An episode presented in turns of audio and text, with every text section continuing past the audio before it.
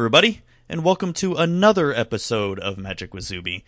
My name is Zuby, in case you didn't know, and today's episode is going to be a little bit of a continuation of last week's episode, where we talk about the Platinum Pro players and the Hall of Famers appearance fee changes that Wizards implemented, then shortly reverted.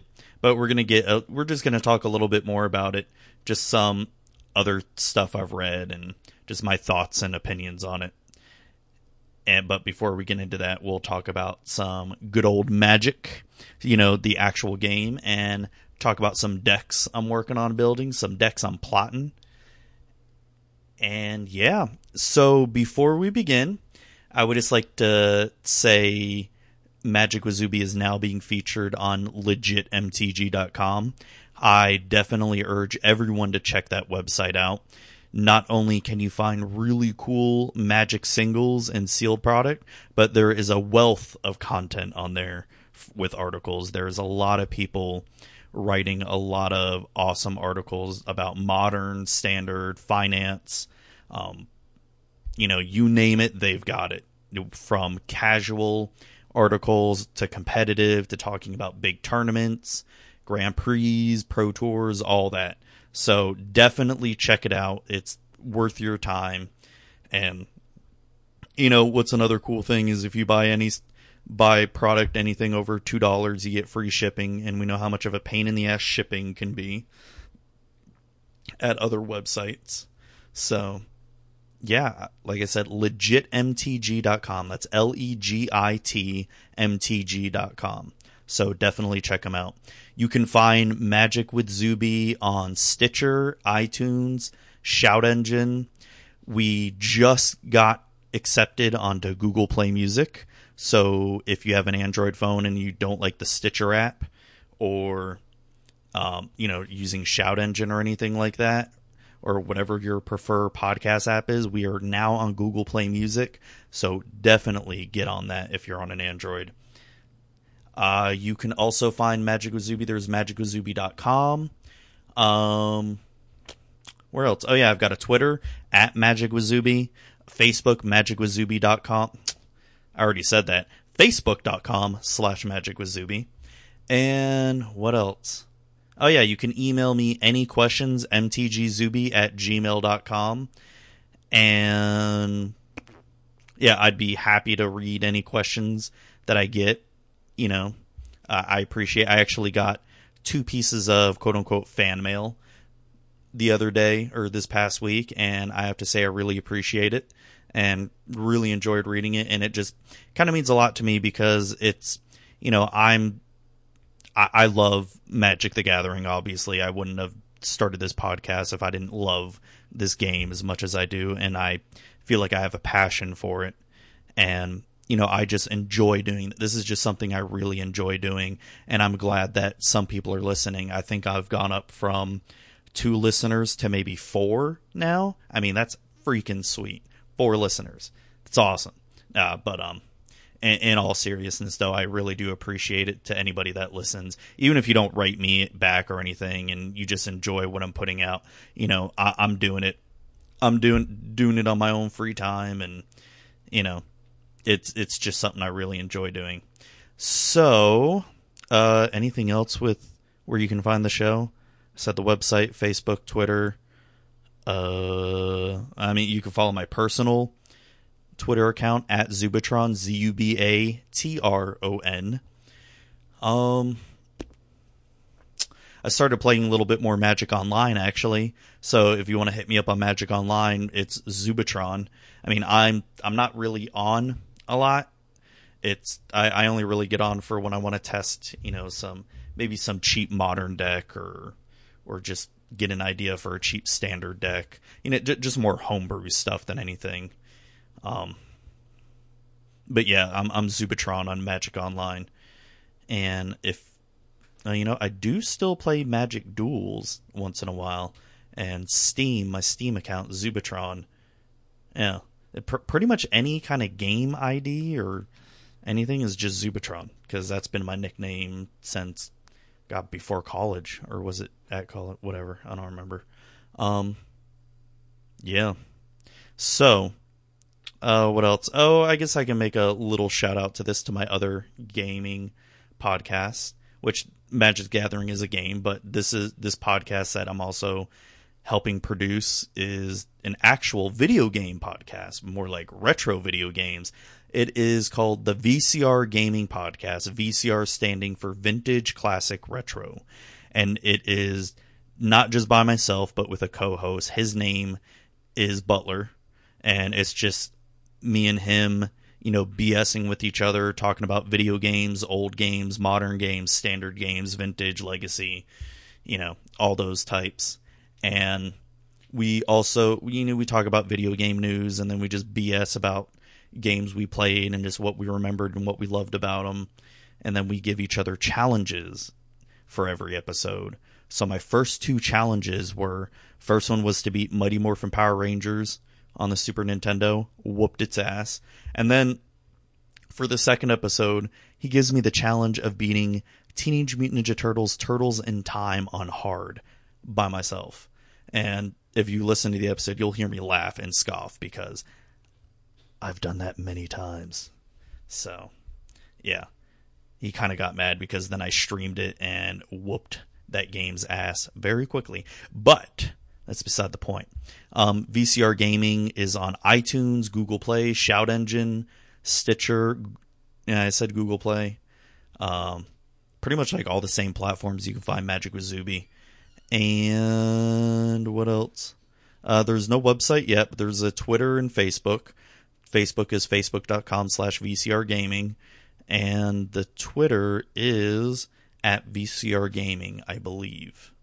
You can always see me retweet the VCR Gaming Twitter as well for whenever we post a new episode or video or anything like that.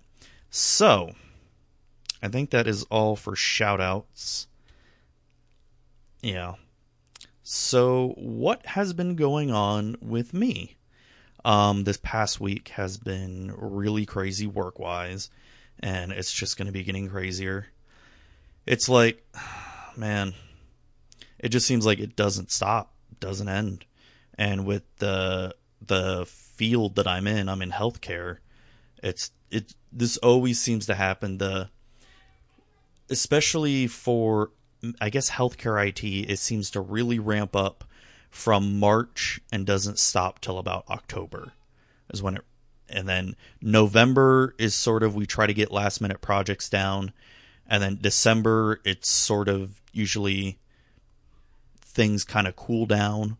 We don't really um, do a lot of major projects, eh, you know, especially December, January because you know one the end of the year is winding down budgets are closed books are closed and it's just really you know break fix type stuff. But yeah the projects have just been uh backbreaking and mind breaking and it's just i've gotten word that there's going to be even more. So it's like shit. And i'm trying to get as much magic in as possible when i do have the time but man it is it's been way harder than it normally is. But yeah, um in other news is I'm finally closing on my house and I am just so glad it is done with. It's I'm closing later on this week. By the time the this podcast comes out, I should already own the house. Um but I'm just so glad it's done with. I'm it, it's a it's a big relief, and I've already you know started planning some big purchases that I want to do. Um, my first big purchase is going to be a Black Lotus from Beta. Um, then maybe a few mocks. Now, in in seriousness though, my probably my first big purchase is going to be a lawnmower because with renting we always had you know someone mowing our lawn, but now that we own a house, I'm not going to pay someone to mow my lawn. It's I'm going to go do it so yeah, that that's um big milestone and my wife and I are super excited about becoming homeowners finally. And yeah, it's going to be awesome. So let's see I participated in Friday Night Magic and we actually it's been getting more popular lately, which is awesome because especially when Battle for Zendikar came out, standard was, God, it was dead. It was no one enjoyed the expensive ass mana base with fetches and you know Jace being popular and four color rally everywhere. God, I hated that deck. Like even though there was a few weeks I played four color rally and I liked how there were a lot of triggers based on it and how you really had to keep track of it, but it was just such a non-interactive deck and you were just you know hoping to go off and yeah so I brought Bant Company with me, and I can't remember if I talked about my Bant Company deck last time, but it's it's a little bit out of the ordinary because I don't have any Archangel Avacyns because I don't want to spend the money on them, really. So instead, I had instead of Avacyn, I had Eldrazi Displacer, and I added one waste in the deck so you know I could do Eldrazi Displacer's little uh, move where he could exile a creature and bring it back into the battlefield. Um, and then I had Void Grafters. In case you don't know what Void Grafter does, Void Grafter is a neat little three drop, a colorless green and a blue. It has flash, very much like Bounding Krasis, where you could cast a spell at any time you cast an instant. When Void Grafter enters the battlefield, another target creature you control gains hexproof until end of turn. A 2 4. So, what I enjoyed with this guy here is, you know, say someone's trying to spot removal Jace or, you know, my Duskwatch recruiter or something. You know, just boom, flash and Void Grafter. Nope, sorry, he's got a hexproof. Boom. Next, please.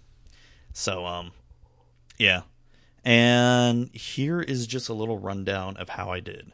My first round was up against green black aristocrats. And yeah. I did not do so well. It that deck I mean the green black aristocrats is basically just two color rally. It relies on Nantuko Husk, Zulaport Cutthroat, and just a bunch of tiny creatures to just kill you off. And it doesn't you don't even need with that deck you don't even need to swing with your creatures to attack. So what is hard about green black aristocrats against bant company is since, since both decks are very non-interactive i mean the only especially main board with my deck the only interaction i have with the other person's board is Dromoka's command which Dromoka's command is a green and a white instant, and you choose two out of four abilities, which is prevent all damage target instant or sorcery spell would deal this turn, target player sacks an enchantment, put a 1 1 counter on target creature, or target creature you control fights target creature you don't control.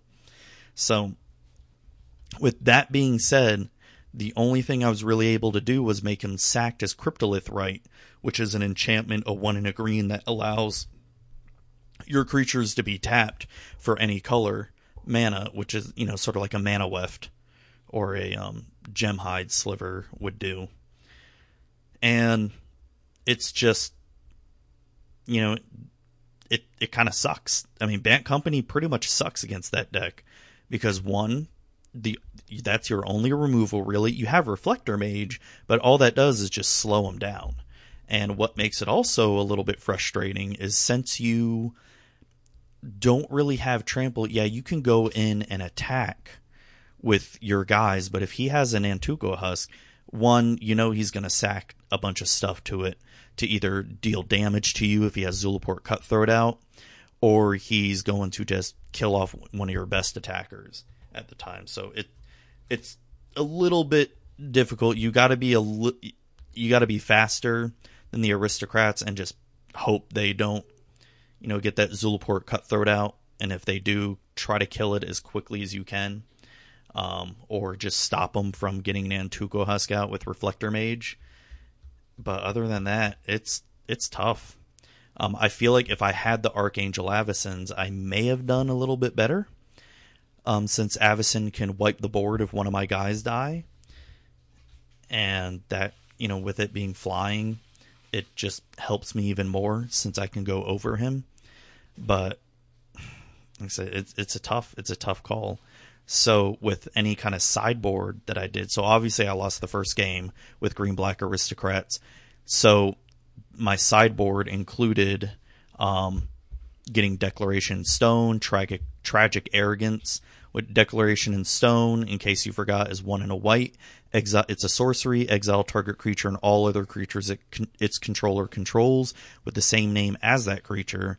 That player investigates for each non-token creature exiled that way. So definitely use that against the Zulaport Cutthroats or even the Nantuko Husks, um, just to kill off the sack outlet. Um, tragic tragic arrogance is three colorless and two white, and you just basically choose what he keeps on the board and you know just to kill off all his other creatures. But I mean, even that isn't that great if he has an Nantuko Husk out, so he can just basically sack everything anyway. And you're just sort of like, well, I just wasted five mana for nothing. Um, other stuff I had were a hidden Dragon Slayer in case he got, you know, the Nantuko Husk pretty big and tried to swing in a Den Protector to get back a card, in whichever one I needed. Um, yeah, I, I didn't really have a great sideboard against it, and I proceeded to lose pretty bad. Um, yeah, even round two was just sort of like, well, shit.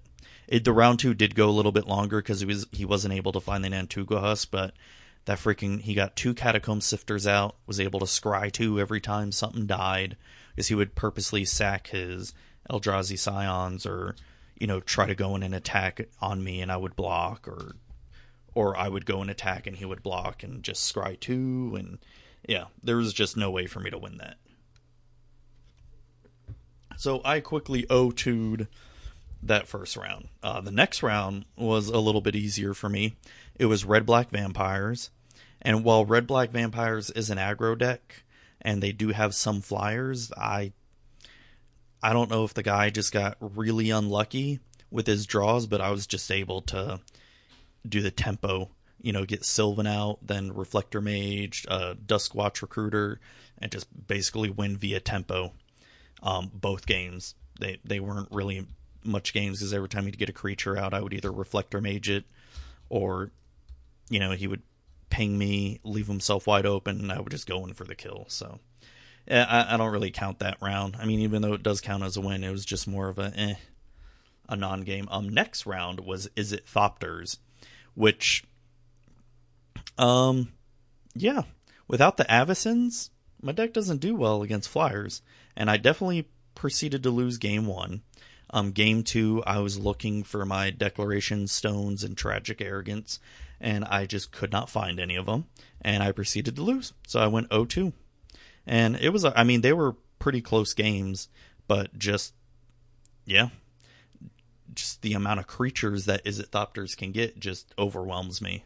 Even though they're really small creatures, it's like I said, I think if I had Avacyn, I could have flashed in, kill one of my guys, let one of my guys die. He I wiped the board with him and boom. But oh well. Um, red green ramp. I had a good feeling going up against red green ramp. This was round four, so right now round with round four I'm one and two. Or before round four starts and and you know I had a good feeling because I'm really really familiar with Red Green Ramp. He, they he did play it a little bit differently though. He had Reality Smashers in it, which I was not expecting at all. Because turn five or turn four came and he had five land out, and I'm thinking, and I see him tap all five land. I'm like, what's going on? Like he shouldn't have anything. And a Reality Smasher comes and boom, and I'm just like, oh. So I quickly Reflector Mage that and you know, I basically beat him down via tempo. He did wipe my board a couple times with Chandra, but it just um, wasn't enough. At in round two, I managed to beat him because he forgot I had a lumbering falls, and I got him down to four life. I had a bounding. I flashed in a bounding Krasis at the end of his turn to tap his Ulamog, and then I activated lumbering falls the next turn and hit him, killed him yeah. So, 2 0 red green ramp, which I'm I was kind of happy about. Like I said, I know that deck really well, so I knew what to expect at least. Um, and then the last round, round five, was blue white control. Um, I hadn't really seen blue white control before, I, he was running Ojutais. Um, God, just a lot of counter magic and Ojutais and oh crap, I cannot remember what else. But I I beat him 2-0 as well. And um and so with Bant Company, I, I almost feel dirty playing this deck because it sort of reminds me of in a sense of Abzan because Abzan, especially during Theros and between Theros and Khans, God, Abzan just had such good tempo, and it even even though the creatures aren't that strong in Bant Company, it just still feels the same way with Collected Company. Collected Company is just such a good card, and I love that card, and I won't really miss it when it goes away because right now it just seems like there's to get a really good deck you need collect a company. Like Green Black Aristocrats needs collect a company. Uh, Company, a company. Um, what Green White Humans, collect a company. It's there's just so many good uses for a collected company. It's just ridiculous, and it's turning out to be like the card of Dragons of Tarkir. It's I don't know. It's like I really love the card. I love what it does for my elf deck in modern, but like I said, I feel dirty playing Bant Company because it's just. I mean, it's not that it doesn't take any skill to play. It definitely takes skill to play the deck. It's just like uh, I don't know. Like I said, I just feel like it's Abzan sometimes, where it's just like, oh, Collected Company, Reflector Mage, Bounding Krasis, um, I win you know, type thing. Yeah, so there's that. Um, so at the end of the night, I went three and two. I got some prize money. I got like ten bucks in prize money, store credit, and I bought three packs with it. And what do you know? One of my packs had an Archangel Avacyn. So what am I going to do now? I'm going to trade up into another Archangel Avacyn. So I have two for my Bant Company deck, so I can play a real Bant Company deck. Um, I've already got cards that I'm going to trade in. Uh, just just some random stuff that I'm never going to use, and yeah.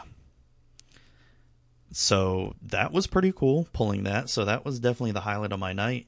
And then I proceeded to go home after that, and yeah, that was about it. So decks I am working on. I cannot remember if I mentioned yeah, I, I mentioned my um, latest update with Modern Artifact Explosion.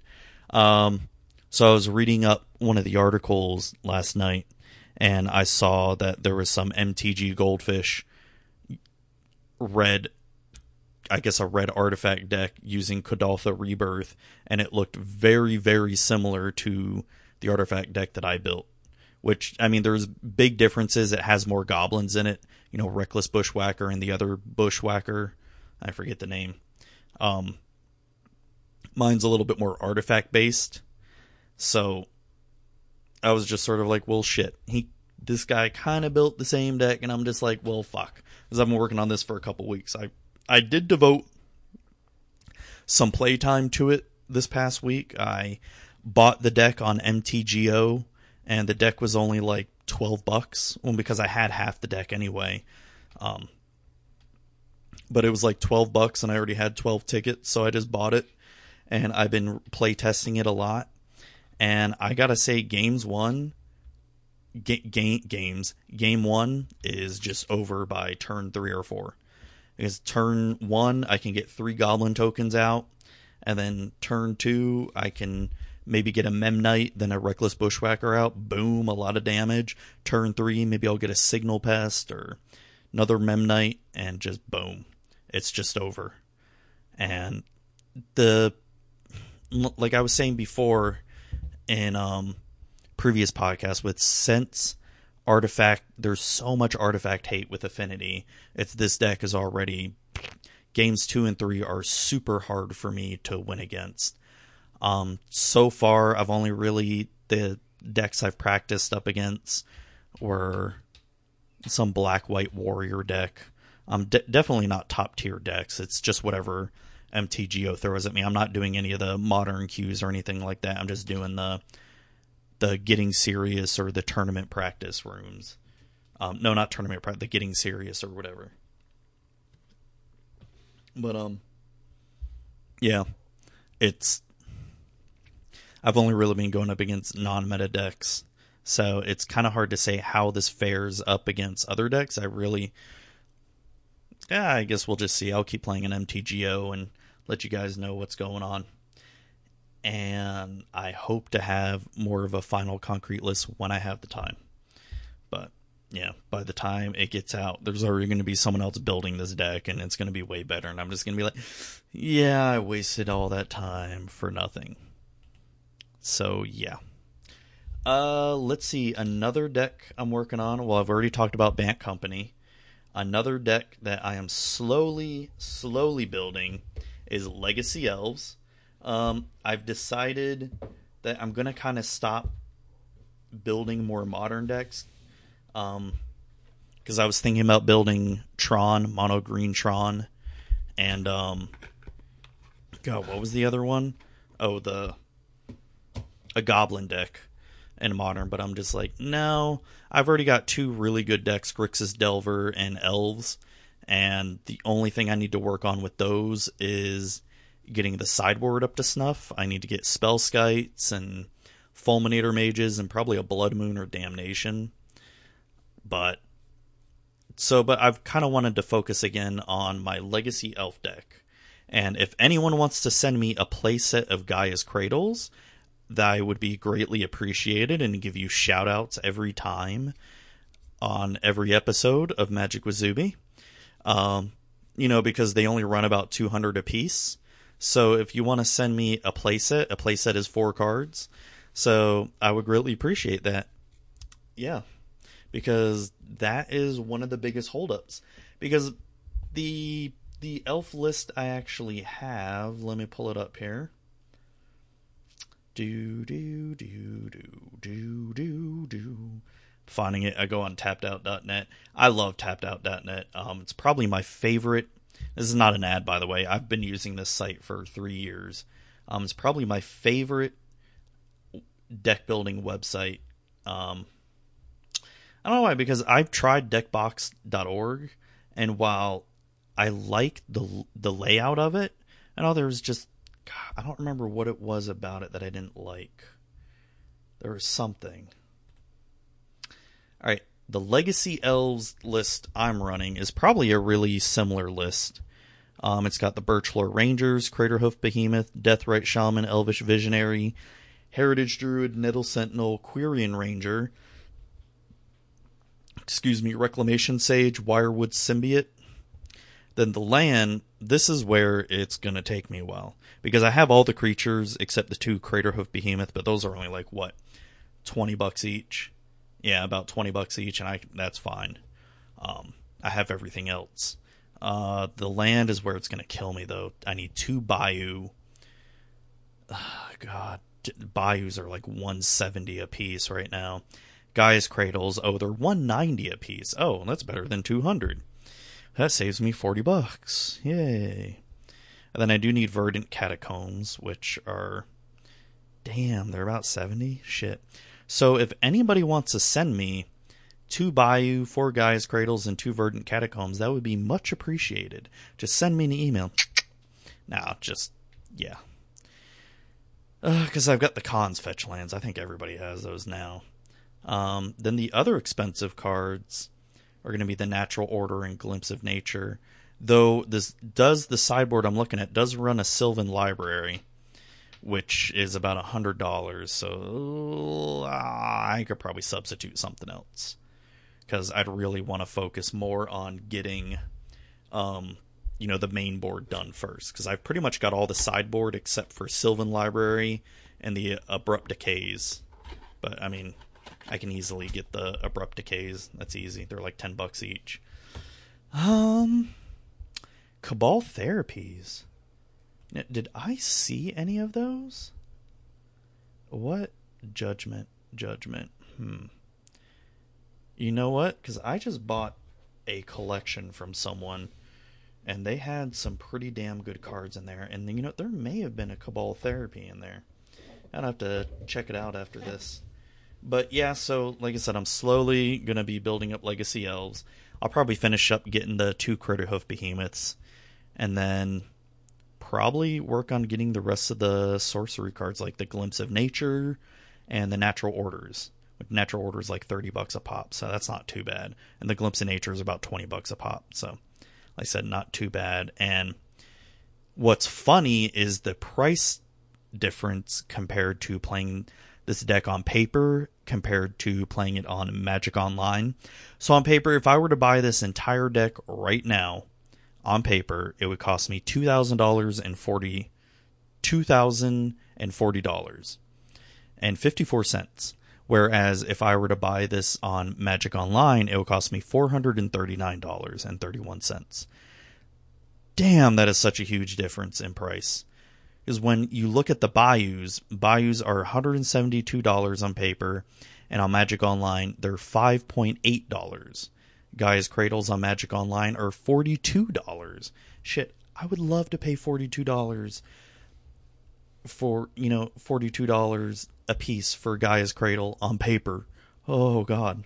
I'd buy them in a heartbeat. Um, yeah. So, you know, like I said, that's what I'm slowly building up to, and I'll get there. I'll get there eventually, one day, maybe a year or two from now. I mean, well, I mean, if I do it slowly, because I it took me almost about a year to build modern elves, only because I was getting one piece at a time. Like, I was getting a couple pieces a month, and I was waiting for the the expensive pieces too, like the Cavern of Souls and some of the other lands. I don't remember what else, and the Heritage Druids and all that.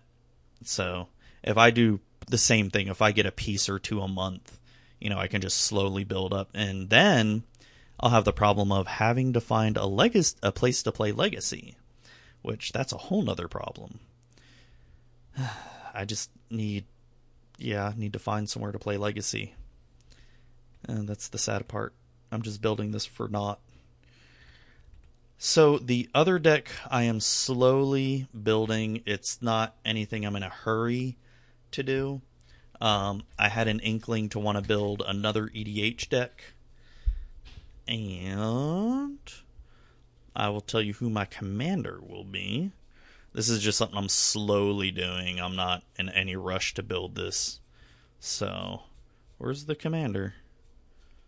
Oh, maybe I didn't take him out, but it's going to be Phoenix or Phenax, the blue black god. And Phenax, I will read what he does. Phenax, god of deception, costs three colorless, a blue, and a black. It is a legendary enchantment creature, a god. It's indestructible as long as your devotion to blue and black is less than seven. Phenax isn't a creature. So basically, what this guy does is creatures you control have tap target you tap the creature, target player puts the top X cards of his or her library into his or her graveyard, where X is this creature's toughness. So basically, that means is if your creature is a 2020 and you tap it, that target your target player mills the top 20 cards of their library. And yeah, so I'm building a mill deck. Um, it's nothing serious at all. Um, I'm going to put Consuming Aberration in there, which the great thing with Consuming Aberration is what? Is it everybody's graveyard or just your graveyard? Consuming, consu- consuming Aberration. Consuming Aberration's power and toughness are each equal to the number of cards in your opponent's graveyards. So, just right there, if all your opponents have 20 cards each, this guy's a, you know, it could be a 40 40 or a 60 60 if you're in a four man group. Whenever you cast a spell, each opponent reveals cards from the top of his or her library until he or she reveals a land card, then puts those cards in his or her graveyard. Yeah, that card's definitely going in. Um, some of the other cards I pulled that I'm going to put put in that are not the common type blue black cards. Uh, what I pull out here? Did I pull out? Uh, oh, I didn't pull out anything special. I'm gonna have consuming aberration, mind grind. Um, God, what's that one guy? Minx or Ming or Minko? ah, I forgot his name. He's another blue black guy where you mill a bunch of cards. Um, it's based, like I said, it's just gonna be a mill deck, and um, it's just really for fun and for everybody to hate me, so it's okay. And I'll have a lot of counter spells in it too, because being a blue mage myself, got to make sure no one has fun except me. yeah, but um, there's that. So let's get on to the main topic of the night.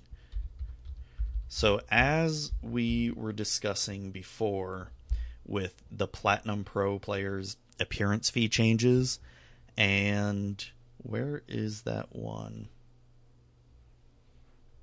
Okay. The Platinum Pro Pro changes their appearance fees and the Hall of Famers appearance fees. So, in case you don't know, it's already been beaten to death where they are they were getting what three grand every time they showed up to a Grand Prix or a Pro Tour, and then it was going to be reduced to 250. The community had an outcry. Wizards reversed it just for this season, and yeah. So I guess what I wanted to bring up was Pascal Maynard wrote an interesting article about really how much money pro players make in Magic. And really just discussing how much money they make, not counting if they already have a job or not. Like if you just played Magic, um, and it's in essence not a lot of money at all. While to some people it may be a lot of money, and yeah, I mean, okay, that came off as wrong. It is a lot of money, but in the grand scheme of things, it's not a lot of money at all. Because because basically he went on to say the income of a platinum pro 6k a year in gp went in grand prix winnings this, these are all estimates. Um, these, these are average numbers so because he didn't have um, you know exact numbers to go to go based on. And then 13,000 a year in pro tour winnings 20,000 a year to produce content and then 5,000 a year in sponsorships which comes out to about 44,000 um, so while that's not a bad living, that's not a bad amount of money to make. The one thing that you have to think about though is the expenses that come along with it. You know, when you are sponsored, most likely you are not going to really have to pay for magic, so to say. Um, you'll most likely be getting cards from your sponsorship. You know, they'll help you build the decks you want to build, um, buy whatever product that you need, especially if you're working, you know, if you're on like Team Fireball or Team Star City Games or Team TCG Player, whatever the team names are. You know, you're going to be having help buying the cards that you need. But, you know, the, he, I guess some of the expenses he talks about seem a little off. Um, because you know he's saying that like all the pros live simple lives you know no cars no no kids no car no, and no other expenses. You know 5000 a year in flights hotels and cabs. I, I guess it depends on how many tournaments you're traveling to because that seems a little light. Um 5000 a year in rent with apartment internet and phone. Where the fuck is he renting that where he's only paying 5000 a year? Because if you look if you're paying five thousand a year in rent, and that's including internet and phone, you divide you do five thousand divided by twelve, you're only paying four hundred and sixteen bucks a month. Where the fuck are you living for that shit? Because holy shit, even where I'm at, where the house I was renting was about eight hundred and sixty dollars, which that is a pretty good price for a three bedroom house. Um, yeah, and this isn't really considered a city where I'm at. You go to a city like Tampa or Orlando and try to get the same house for rent, you're looking at paying over like 1200 1300 maybe even more for that. Um, $400 a month here, and this place is pretty damn cheap to live. 400 here would maybe get you a studio apartment maybe.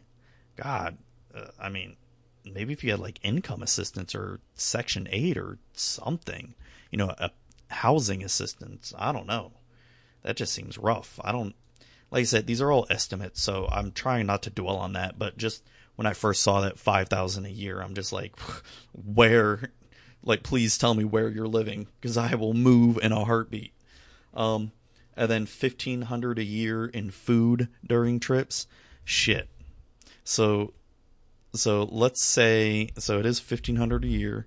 Divide that by twelve. You're only paying 125 bucks each time you travel. Well, I mean, like I said, 125 bucks a month.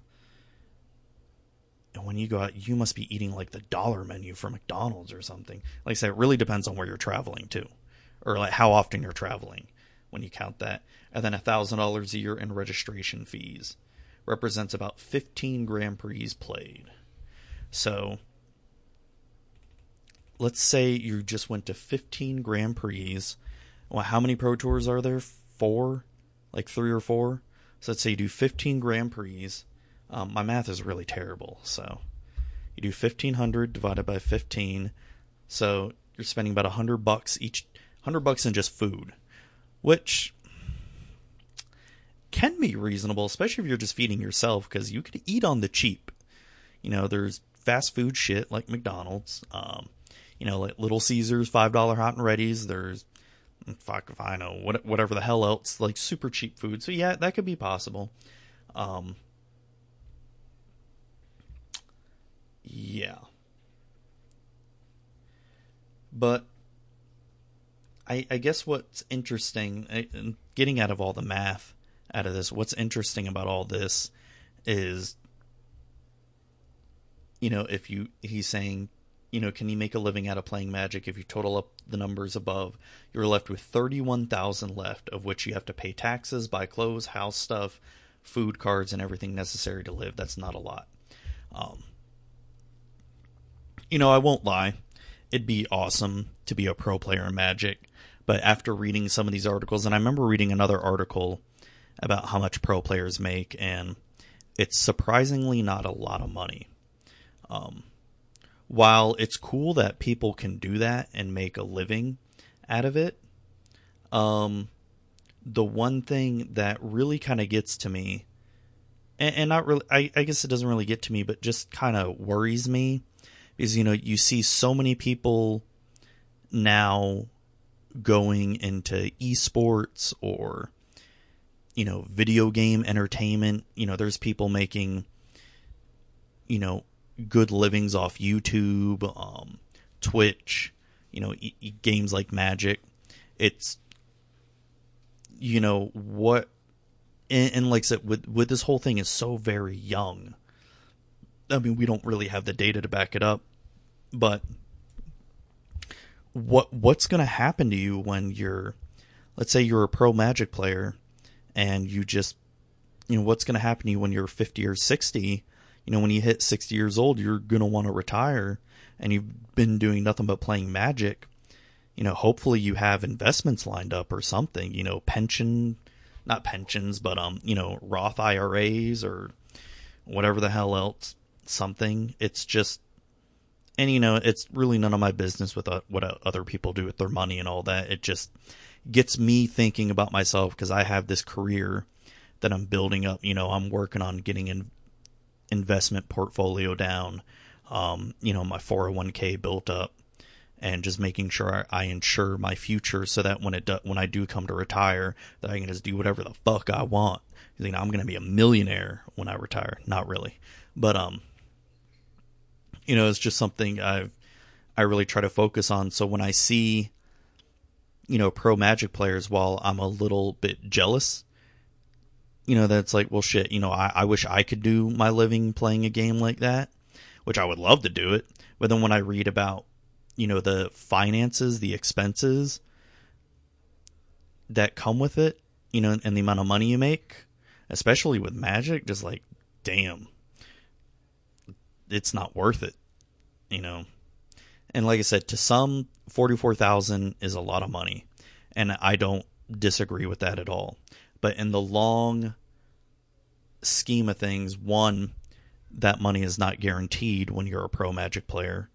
Um, you know, there you're not making a salary or anything like that. So it's because I do know there's some other pros that definitely have jobs, you know, full time jobs or part time jobs, because when they have to, there's just no money in Magic. And then two, it's know, it's just a little disconcerting because it's like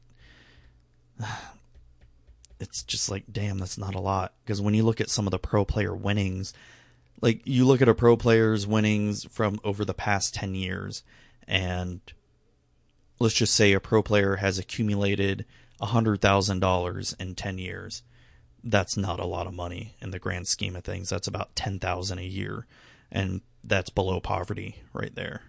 Um, yeah, it, it's kind of like I said, it's a little disconcerting about it.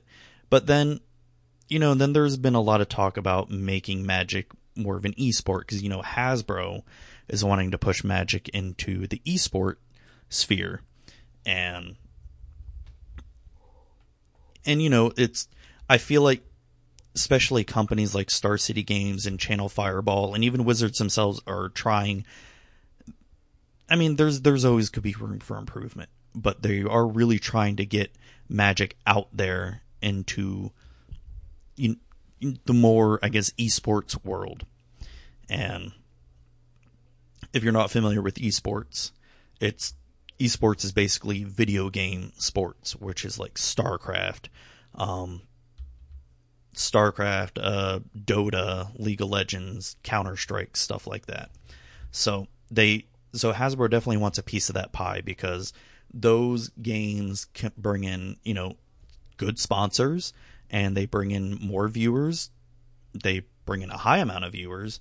They bring in money because then people will want to go spend money on their product. But one of the inherent things about Magic is it is a terrible spectator sport. So, what could be done about it? what could be done to really make Magic more of an esport? Um, one, they have to figure out a way to make it easy to watch and fun. Now, I will admit, um, you know, I can follow whenever I watch like a standard tournament or modern tournament. Now, now that I've been following modern a little bit more, I can pretty much understand what's going on. Um, you know, I, I, can sort of get the gist of what they're doing and what they're planning on doing. Um, but if I watch something like a legacy tournament or a vintage tournament, which I don't have any experience in, really, I mean, I've played maybe a handful of legacy games, but they were non tier decks. Um, but like when I'm watching legacy and don't even, when I try to watch vintage, I don't know what the hell's going on. It's like I can understand you know, I understand how to play Magic, but the cards themselves, those older cards that I just don't ever use or never saw or played with when I was a kid, I just I don't know what's going on. Um, and that makes it really hard. So I can understand why Wizards wanting to push standard more because one standard, the cards are a lot easier to understand than they were 20 years ago. Um, but like I said, what can we do to make Magic an easier spectator sport? One, if they really want to push it, they need to get the Hearthstone crowd. They need to really figure out a way to make Magic Online better than what it is. Because right now, the UI, the GUI is absolutely terrible. And, you know, this has been talked about to death. So I'm not going to go into how to make it better. But I mean, basically, they need something like Magic Duels, but without all the limits and restrictions, and just make that because Magic Duels is while it's not the greatest looking, it looks extremely far better than Magic Online. Um, you know, the sort of isometric view of the board isn't that great for a spectator sport, but like I said, just the actual animations and all that look way better. So as I said, they really need to figure out their digital platform.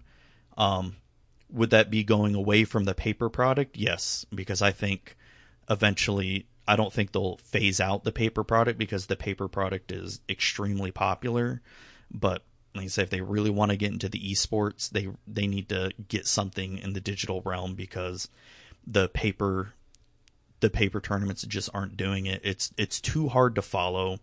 Um, you know, I've read that you know people are trying to come up with systems to where you know when they're playing pa- paper magic they can scan the cards some have the cameras scan the cards so it can just show up on the screen or maybe there can be like an interactive broadcast where you can like click on the card as they're playing so you can see what they're doing but you know it that's just it's ridiculous that as a regular spectator should have to know so much about the game in order to enjoy it. You know, you can make the the argument when you know, when I went to my first hockey game, I didn't understand anything of what was going on. Like I didn't understand the rules, but I knew the basics of oh, puck has to go in the goal.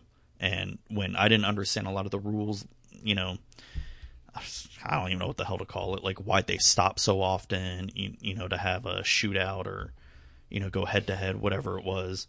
But um, you know, but I was still able to enjoy the game, you know, because I knew the very basics of it. With Magic, yeah, the very basics is to defeat your opponent, but the way it's played is far more confusing to someone brand new than you know someone like you and I who understands what's going on in the game.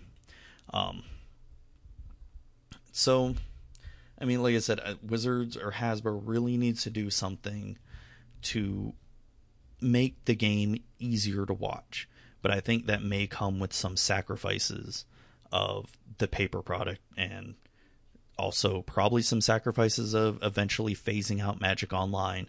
Um, what would they do with people's collections who've amassed a lot of money into it? I'm not sure.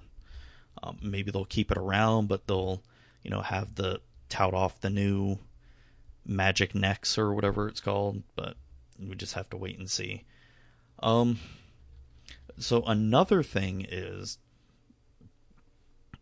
is I think if they ever figure out how to make Magic easier to watch, that will attract the sponsors. Um, right now the only real sponsors I see are just mainly like Magic companies that make, um, you know, accessories like deck protectors, um, boxes, and you know, binders, stuff like that. Which you know that that's pretty much what you want to market to. Um, but if we started getting sponsors other than like Ultra Pro or you know Dragon Shield or whatever else is out there, if we started getting sponsors like Coke or Pepsi or you know Doritos or you know some of the really big name brands, you know, not only does that pour more money into the actual tournaments, it makes it more exciting to watch in the sense of one once it gets easier to watch and understand and that there's bigger money on the line you know people there's people are going to be more apt to tune in. Um you know like i don't really care for i i was addicted to league of legends for about a year but i don't really play it anymore. I i stopped playing it like three four years ago. Um but you know, come every year whenever the League of Legends World Championship goes on, yeah, I'll watch a few games because it's exciting. That you know, how much money was there last year? Four or five million in prizes. It's like that's freaking awesome. That you know, someone who wins that whole thing will get four or five million dollars or something. That's pretty cool. I mean, we don't have anything like that in Magic. Which do I see us ever getting that high? I mean, it's always possible, but it would take a long time, but it's you know so we can we can sit sit down and make all these arguments and talk about you know what wizards can and can't do and but like I said, I think the biggest hurdle is to make this game easier to watch. And that is something, you know, definitely not me. I, I don't know the answers to that. Um, how to make that easier. I don't think paper in the long run is the way to go to getting this um getting magic into the esports realm because paper is just too hard to control. Whereas you know if we get a really good digital product one that reduces the amount of you know judge calls that reduces uh, you know amount of shuffling that has to be done it, it'll make games go faster in a sense because you're not having to shuffle, shuffle, shuffle, shuffle, shuffle um, or you're not having to, you know, especially in between matches, you don't have to worry about you know shuffling your deck or anything like that. Like I said, I'm not saying digital is going to be better than paper because I'll always prefer paper Magic, but it, like I said, I just think the move has to happen. It if they want to survive as an esport, they have to move to it, or else, like I said, I, I just don't see like paper surviving because there's just not a, not as much control over it. Um, yeah. So that's really all my thoughts on that. And um, I wasn't expecting this to go on as long as I thought it would.